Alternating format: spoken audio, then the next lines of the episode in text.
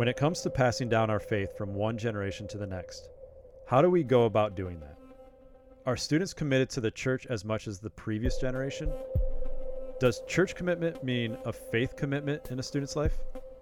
Today, we discuss the importance of connecting students to church and youth group and how that can impact their faith later on in life. I'm Jeff Eckert. I'm Jason Brewer, and this is The Thought Factory. The Thought Factory podcast is brought to you by Never the Same, cultivating students through biblical discipleship and spiritual disciplines using theology, community, and technology. Learn more at neverthesame.org.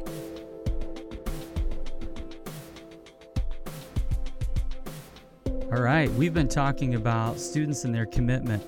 The last episode, Jason, we talked about how students are committed to church, to our youth group, to their faith. Now we're going to talk about that next step, which how do we get that commitment to stick when they're done with us out of their student ministry years? It's an important thing to think about. I think it's very important because we can have students involved in our youth group all the time, very regularly, committed every single week. They are showing up on Sunday mornings to the, the overall large church, and their faith may be completely void of any strength and any commitment to, to Christ. And so, how do we take that commitment where we have a captive audience? They're showing up, so they're showing interest in making sure that that faith is lasting as well. They're committed throughout not just their middle school and high school years, but also the years beyond that. We're glad that you're with us to discuss this important topic today. And uh, if you haven't, go back to the last episode, which is a companion episode with this one. Before that, we talked about um, the Sabbath, which was a, a, subject and topic that that we've been personally talking about a little bit on the air, a lot offline, off this podcast, just as friends for quite a while for the last couple years. It's an important issue. Those were a couple really strong, powerful episodes. This has been an awesome season and um, we can't wait for that. And then the next couple episodes we got coming up are about students in the Bible. What what's the culture right now in the youth ministry world, and also with students themselves. We're going to be hearing some direct reporting from what students are saying about that. So, again, all this information we we draw from research. That's um, we're asking students directly about all these topics that that we love and care about together as youth workers. You can download that for free. If you go to neverthesame.org slash trend report, you can get that research. It's there for you for free. There's also video content on there as well that can help you. And if you're a, if you're a, a youth ministry person, you're listening to this, and you you might meet on a regular basis with your volunteer or your youth ministry staff team, whatever you might call that. If you meet on a regular basis, there's actually video content that's supplemental to this research. And so for each topic that we talk to students about, we break it down even a little bit further in video form that you can use with your adults that's there that you can use and download that's for free. So that's also at that website, neverthesame.org slash trend report. Okay, one more thing. Claim Your Campus 2020. That's coming up next summer. This is an event you do not want to miss. This will be a once in a lifetime moment that is going to happen July 4th weekend in Kansas in 2020. And it will be what we call a moment to mobilize a movement. It's a moment where we're gathering this generation together and then we're going to mobilize them to go and to reach their schools. And that will become a movement. And that movement, the goal is a student led prayer group at every middle and high school in America. I want you to imagine what that could look like because we're hearing the stories, Jason, of of schools that are being transformed as even a small group of students are meeting to pray. I mean, I'm not even talking about like some some groups are huge, but what we're seeing is even when a handful of students pray, it's making such a difference. They're using the Campus Prayer app. We're partnered with See at the Pole. Go on the App Store and download that app. It's called Campus Prayer. If you search Claim Your Campus or Campus Prayer, even if you search See at the Pole, but the app's called Campus Prayer. Get that app. It'll show you what students are praying for. Get it get it um, introduced to students that you know because as students are meeting once a week to pray, it's transforming schools. This event next summer is going to show students how prayer can just rock their campus. So we're going to help students learn how to pray and why it's important at their school.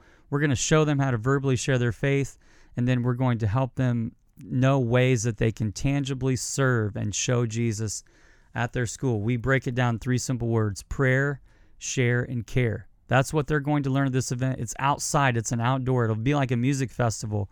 There's all kinds of activities, there's bands, there's big stages, screens, all that good stuff that goes along with an outdoor festival. There's a lake, there's a swimming pool, there's water slide, there's a lot of cool stuff happening there. It's July 4th weekend, and it's it's one of the most um, cost effective trips that you could do. It's $49 for a student. That's it, 49 bucks for all that in the whole weekend. So, something that you want to get students to and help them understand what this event can do to really engage them in in seeing God move at their school. That's our goal. Is we want every school to be touched as a result of this event. So that's happening. So Jason, the website is claimyourcampus2020.com. Claimyourcampus2020.com. If you want to learn more about Claim Your Campus 2020, you just have to type that into the search bar and it will show up once you hit enter. Thanks for walking us through that. Yeah.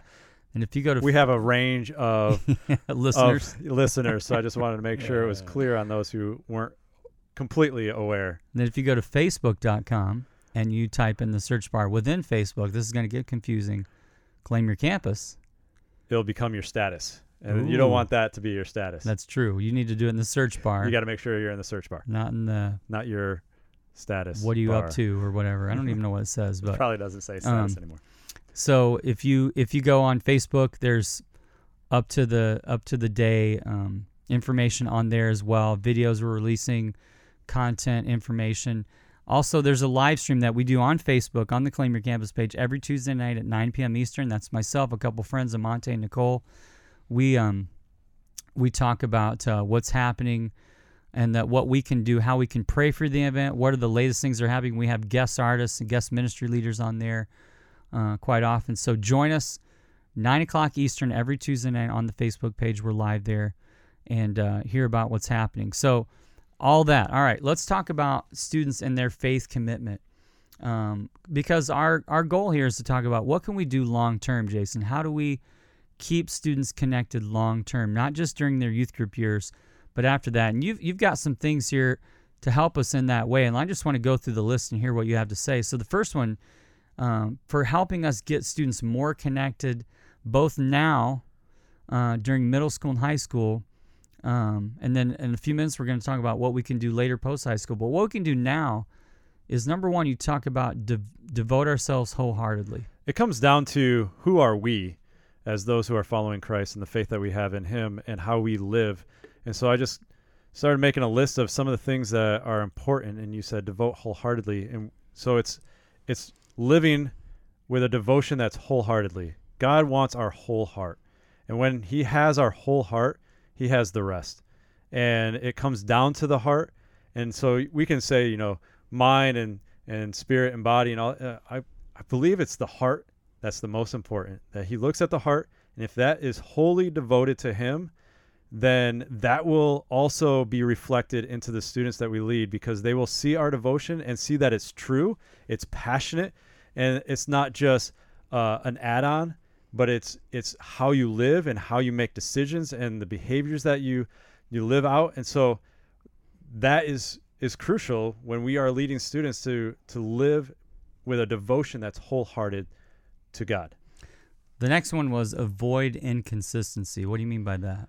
I say avoid inconsistency because hypocrisy is a big thing and students can sniff it out. They know when you are not true and when you say one thing but live another way and if there's an inconsistency with what you're saying and how you live and how what you believe, you may say you believe this, but your actions look differently. It may look differently online. It may be something that they are just great observers of your life and we need to we are responsible to avoid those inconsistencies.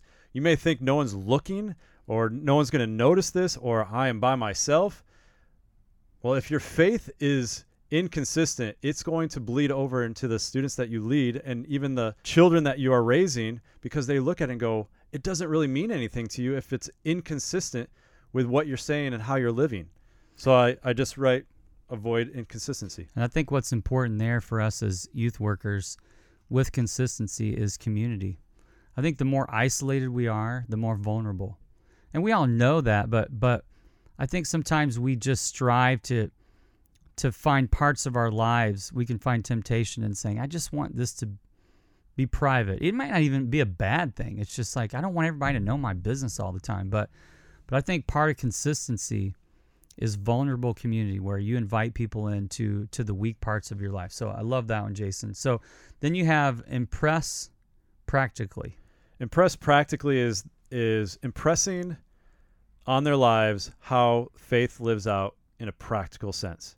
How does it actually apply to the situations that they may find themselves in, the the circumstances at school, in their home, as they are interacting with friends, going online? How does my faith practically lived out? And so, are we impressing on them some of those tangible handles that we can give them to be able to be in a situation go, by relying on your faith this way, this is how you can practically live it out and maybe avoid a hardship or a mistake or full devotion. And this is how you practically can live with a wholehearted devotion to God. And we're impressing these uh, practical ways to, to live out the faith. We talked about this a couple episodes ago in the Sabbath one.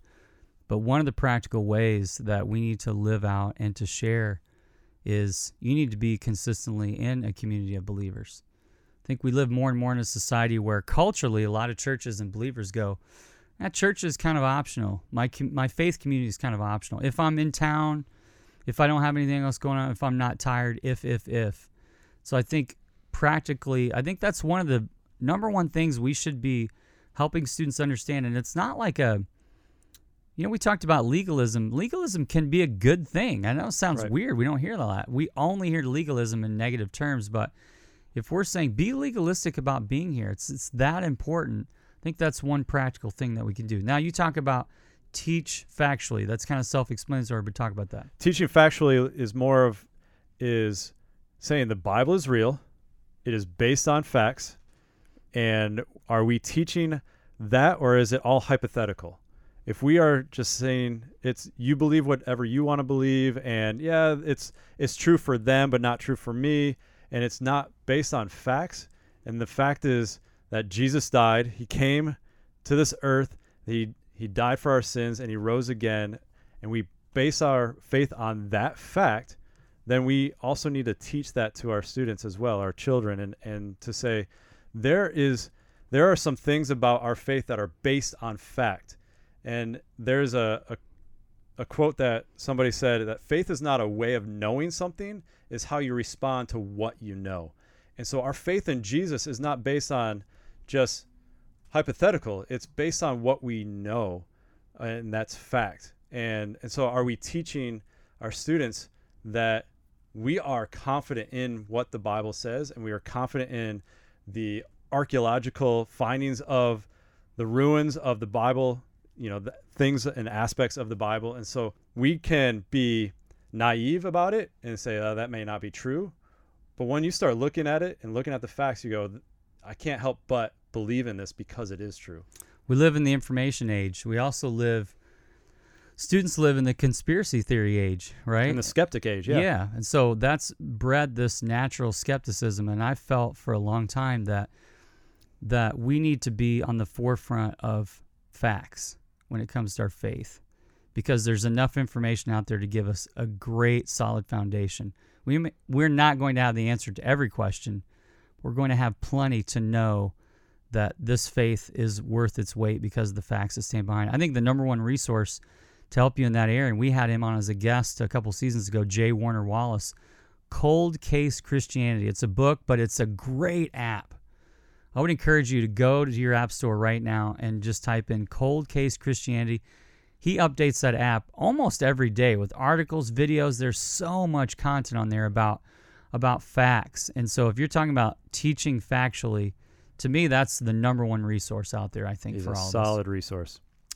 So and then live personally. What's that mean? Live personally is we have a personal testimony. We we can tell the students how the faith affects us personally, how we are going through hardships or how we have dealt with circumstances and situations in the past and and be transparent, to be real, to be personal, in that it's not just all, hey, this is what I've read and this is encouraging to me, but this is how it's got me through this situation.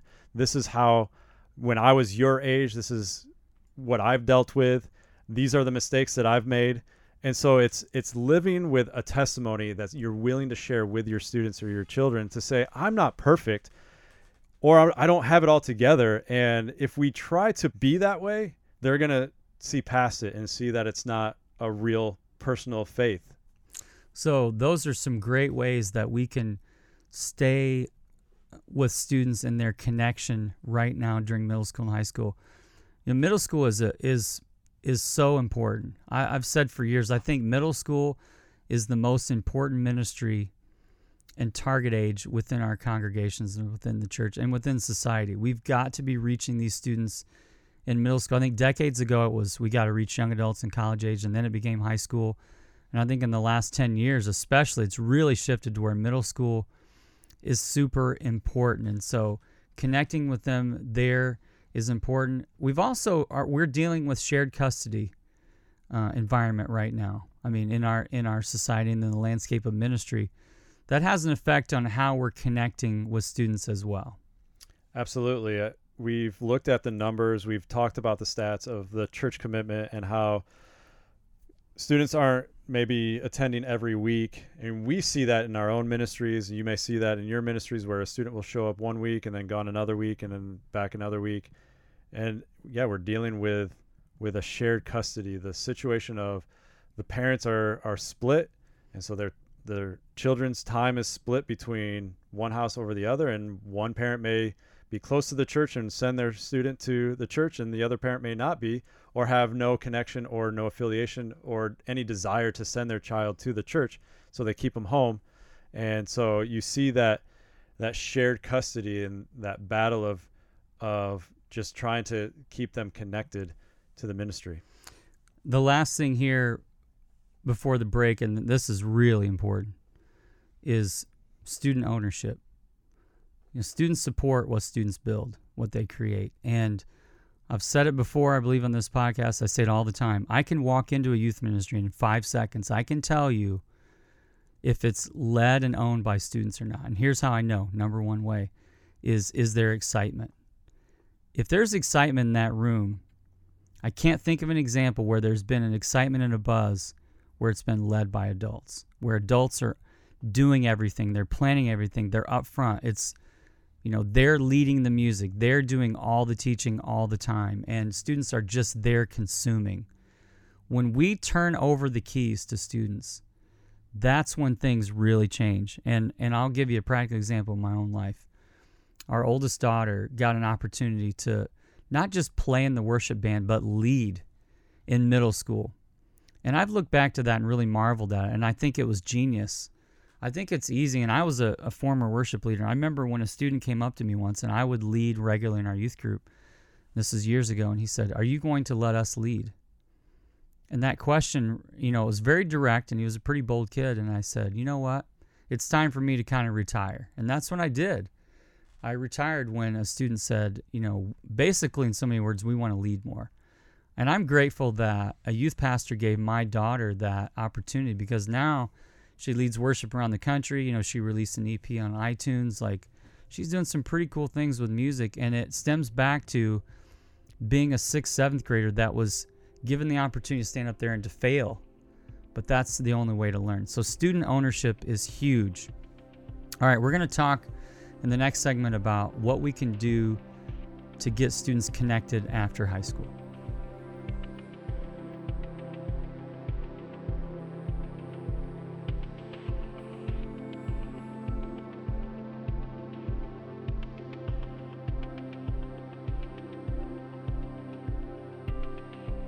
So, how do we keep students connected post high school? This is a million dollar question in ministry. How do we do it?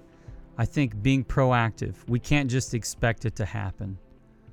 It, it needs to be something that we're preparing them for, we're talking about. I think setting aside their senior year and beginning to help them to what I would call pre confront the issues that they're going to face. Jason, you went to a large public state university and you faced a lot of crazy challenges there. And you know how we help prepare students for those moments. I believe that in my freshman year, I had a an opportunity to live in the world, like the world, as the world, and be completely blended into the world, or choose to stand up for my faith and live like a Christ follower. And I there was a number of opportunities to go one way or the other, and if I did not get connected with a a campus ministry my freshman year, I believe I would have quite possibly have rushed a fraternity, joined a fraternity, even though I didn't want to really, but that was an opportunity presented to me, and my faith would have gone a different direction. But because there was somebody that was willing to invite me to a, a campus ministry, and I joined within my first semester of, of college, it changed the trajectory of my next four years because I was committed. I had a community. I was devoted. I my faith grew. I felt called into youth ministry after a few years. By my senior year of, of college, I felt like I was was feeling called into youth ministry, and I don't think I would have been even called into it, and nor would I be sitting in this seat if if I didn't get connected uh, that freshman first, year. That first year, and so I think that's incredibly important, whether it's a church or a a campus ministry. If you're a ministry there, I think one of the things that you need to do is you need to take every single graduating senior and you need to assign an adult to them that can stay proactively engaged in their life. That doesn't mean you have to visit them all the time every day, but but I think you you know you talked about your freshman year. I look at it this way. I go, first year, first semester, even first week and first day. Those are those are critical. That first day you're there, that first week that you're there, assigning an adult to check in and uh, especially if they're you know moving away or going to a new environment and say, "How you doing, man? I appreciate appreciate you and I want to stay connected." to you and your life and I want you to know I'm praying for you. Just being that consistent voice, maybe sending them a card or a gift or reminder or a visit. I think doing like making that assignment, letting them know. So talking to them ahead of time, preparing it, and then walking them through. There's a resource that we want to leave you with. It's called Campus Ministry Link. Look it up online, Campus Ministry Link. And that's a resource that shows what campus ministries exist at every college in America. So, American listeners, this is for us.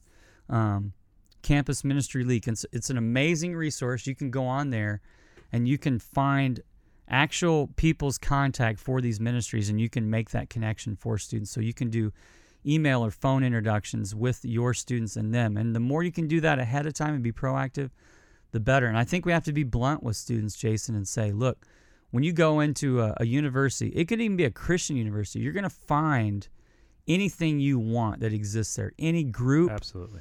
any belief system, it's going to be there. And if you're naive about that, especially going to a Christian higher education institution, but but state school, whatever, you got to be prepared. I think on the other end, for students that are going the CC, the community college route, or they're going into the career track, I think we can't forget them too, because they're in a, another interesting situation. They may not feel like it's a major change because they're at home, but we got to stay engaged with them as well. And I think again that one-on-one connection is so important for them. The tendency as a youth leader, youth pastor, is to just once they graduate, they're out of your mind, out of your worry. You move on. You move on, and you have the next batch. And yet, are we leading them into a way that they are strong in their faith before they graduate? Are we instilling in them handles of the faith that they can hold on to when things are coming against them? The opposition is going to be strong. It was strong against me at Michigan State. It was incredibly strong. Even professors saying,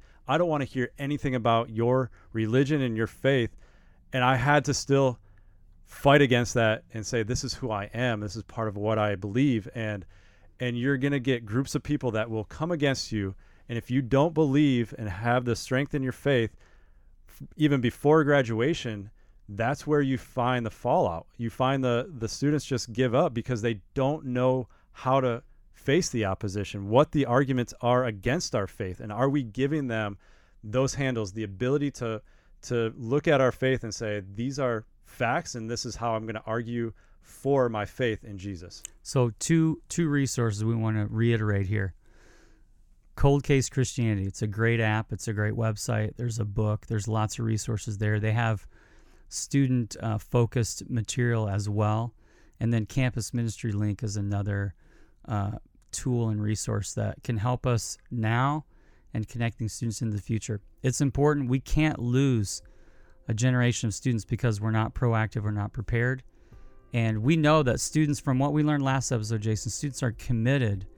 We just have to help surround them with more support. And we can help successfully transition them from one phase of their life when they're with us more directly in middle and high school into adulthood when we're proactive and engaged. The Thought Factory podcast is brought to you by Never the Same, whose vision is to see new generations transformed in Christ to further the kingdom of God. Learn more at neverthesame.org.